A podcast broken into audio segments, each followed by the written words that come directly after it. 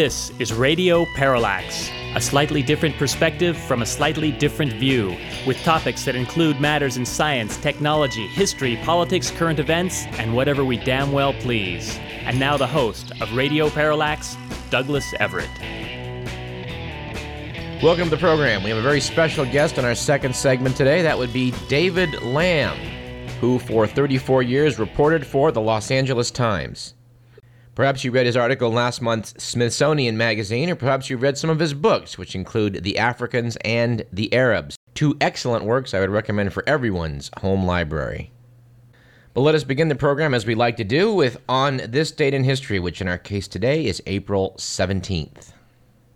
It was on April 17th in the year 1521 that Martin Luther appeared before the Diet of Worms, or is it Worms? I'm not sure at any rate, he was asked to repudiate his religious beliefs.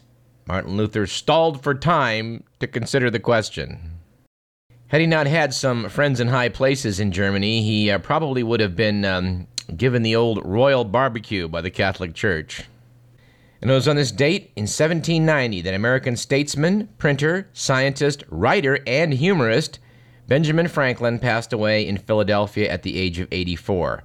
Franklin helped draft the Declaration of Independence and was instrumental in the American victory in the rebellion against Britain when he basically secured French military and economic aid during the Revolution when serving a term as ambassador to France.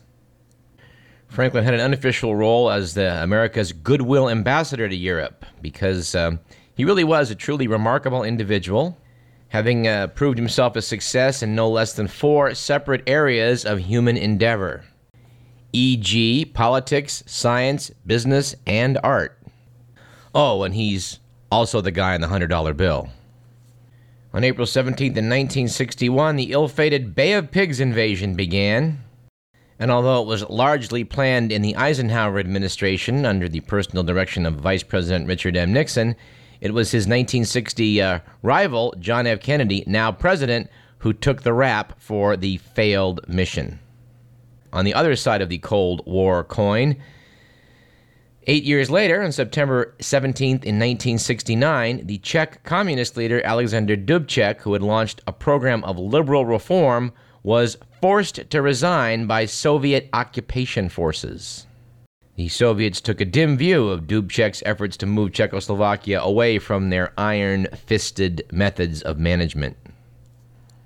And on a happier note, one year later, April 17, 1970, the severely damaged Apollo 13 spacecraft returned safely to Earth four days after an explosion aborted its ability to land on the moon and came very close to killing all three astronauts. This uh, remarkable tale was well documented by author Jeffrey Kluger in his article First Discover magazine and in his subsequent book which uh, Tom Hanks uh, later made into a pretty good movie, Apollo 13. If you haven't seen it, I recommend it. Our quote of the day comes from the former Soviet premier Nikita Khrushchev, who was not, by the way, in power when they took out Dubček, who said once, Politicians are the same all over. They promise to build a bridge even when there is no river. Our quip of the day comes from Ambrose Bierce, who once said, A bore is a person who talks when you want him to listen. Our stat of the day from the New York Times. In nine out of the last 10 presidential elections, the candidate who wrapped up his party's nomination first ended up winning in November. Ouch. And by the way, we've, we've come to officially believe on this program that Hillary Clinton needs to step aside. Our joke or jokes of the day is a continuation of uh, last week's Radar Magazine Top 100 Signs You're in the Wrong Relationship. Eh, we'll do seven or eight of these. All right. Signs you're in the wrong relationship. How about this one? Your score on the Cosmo compatibility quiz is Kafka esque. All right, signs you're in the wrong relationship. That line of duct tape down the center of your bed. Also, you fly into a violent rage if he interrupts. Deal or no deal. There's not much doubt about this one. It's a good sign that you're in the wrong relationship when your response to, Does this skirt make me look fat? is, No, your giant ass makes you look fat. All right, another sign you're in the wrong relationship. You make love through a hole in the sheet, even though you are not Hasidic Jews. Another sign you're in the wrong relationship she's a mannequin, and you're the only one who's ever seen her come to life. And finally, uh, among the Radar magazine signs you're in the wrong relationship, the police rent the house next door so it's easier to respond to your domestic disturbances.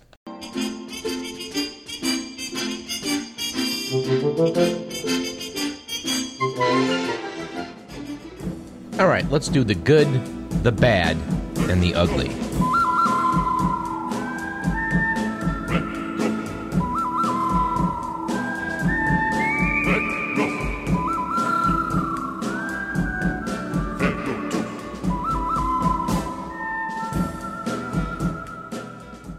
All right, according to the Week magazine, last week was a good week for the 43rd President of the United States after a San Francisco community group launched an initiative to rename the Oceanside Wastewater Treatment Facility the George W. Bush Sewage Plant. Organizers say the name would provide the president with an appropriate and enduring legacy. It was, on the other hand, a, a bad week for sound money after an Indian man lost his life savings when termites infested his bank's safety deposit boxes and turned his 682,000 rupees into dust. The bank has advised a shattered Dwarika Prasad that it is not responsible for bug damage. And finally, it was without doubt an ugly week last week for the honeymoon after a California wedding reception got a little out of hand, and police reportedly had to subdue both the bride and the groom with a taser. And yes, the newlyweds were arrested and spent their first night as husband and wife in jail. Nice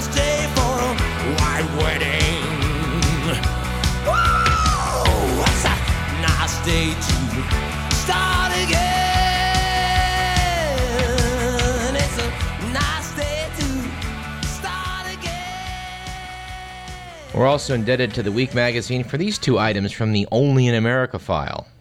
Apparently, an eight year old Colorado boy has been suspended from elementary school for sniffing his marker in writing class. Ethan Harris was punished for smelling his Sharpie marker, said Principal Chris Benish, to send a warning about inhaling solvents, which is really, really seriously dangerous. We purged every permanent marker there is in the building. Toxicologists, however, note that Sharpies are non toxic and then cannot be used to get high. Said young Ethan, he sniffed the marker only because it smelled good. And no, for listeners overseas, we do want to point out that as far as we know, not everyone who's in charge of an American school is a moron. It just seems like it sometimes. And here's an item we like, also from the Only in America file the Absolut Vodka Company has apologized for an ad campaign that showed the southwestern United States as part of Mexico. The ad, used only in Mexico, shows a map of the Americas prior to the War of 1848 with California and the Southwest as part of Mexico. After a campaign by conservative U.S. bloggers, Absolut apologized this week, saying the ad was not intended to offend or disparage the U.S but simply to recall a time which the population of Mexico might feel was more ideal. And yes, before the United States stole approximately half of Mexican territory, could indeed be viewed as a time that was more ideal to Mexicans.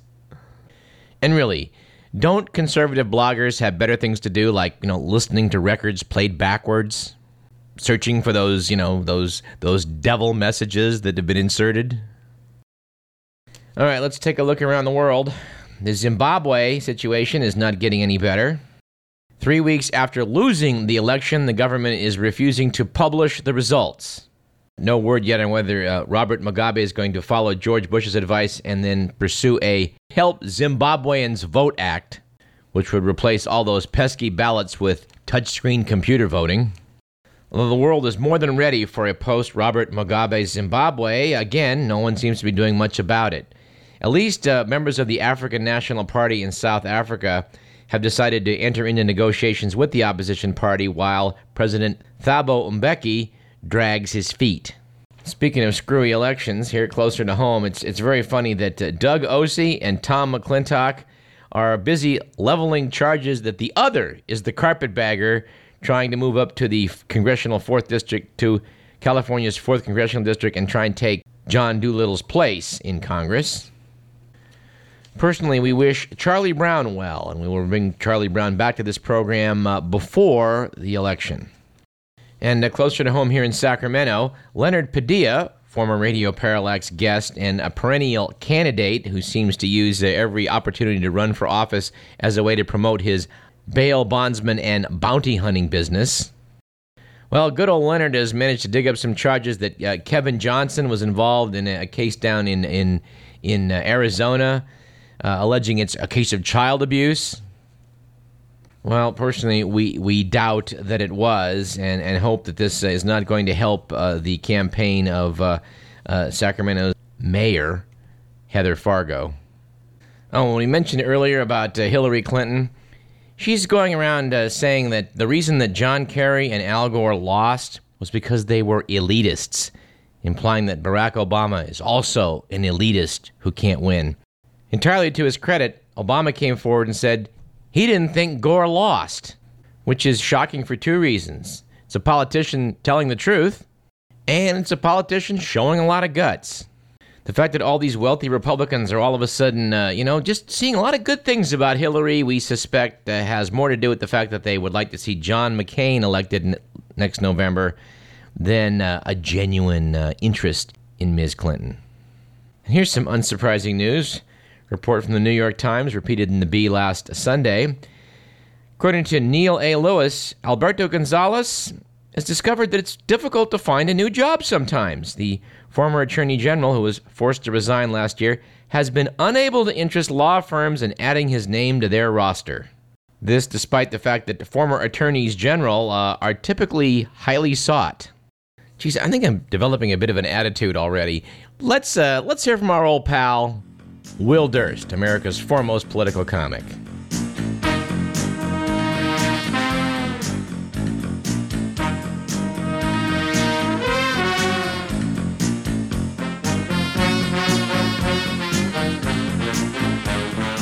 Well, thanks, Doug. And today I want to talk about that infallible holy man who crossed the big pond to come visit us. And no, I'm not talking about Bono. The Pope is in America. Yes, the ecumenical circus has come to town. Come on, who doesn't love the Pope? He's the Pope. Uh, he's like a religious smurf, only less blue. He wears a funny hat. He rides in a Pope mobile, which to me always looked like that dice throwing thing in the middle of the trouble game. You know, the one that goes. Wouldn't you love to see the hand of God come down and throw the Pope? Ooh, snake eyes. Come on, it's a Pope joke. Personally, I would have enjoyed seeing George Bush pick the Pope up at the airport. Hey, Ben, how's it going? Great to see you. You know, I really admire you. I could never travel wearing white. so, how was the missus? Everybody loves the Pope. Well, okay, maybe Jews don't love the Pope. After all, this Benedict guy is a Nazi Pope, although the Catholic Church tends to downplay that part of his and their history. Pope says he only joined Hitler Youth because he was forced to as a child and he didn't really buy into their program. And I can relate because that's pretty much how I feel about the Catholic Church. I was forced to join as a child and never really bought into their program. You know, it's amazing how many people were forced to join the Nazi Party. I think there were only like four Nazis total altogether. On Sunday, the Pope's going to say Mass at Yankee Stadium, and I can't wait for him to throw out the first commandment.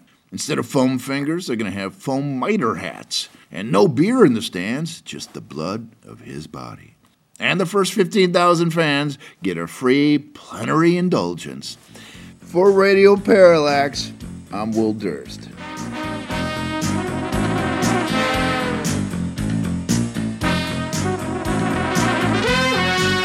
You are listening to Radio Parallax. I'm Douglas Everett. We'll take a short break and come back and talk to the distinguished reporter, David Lamb.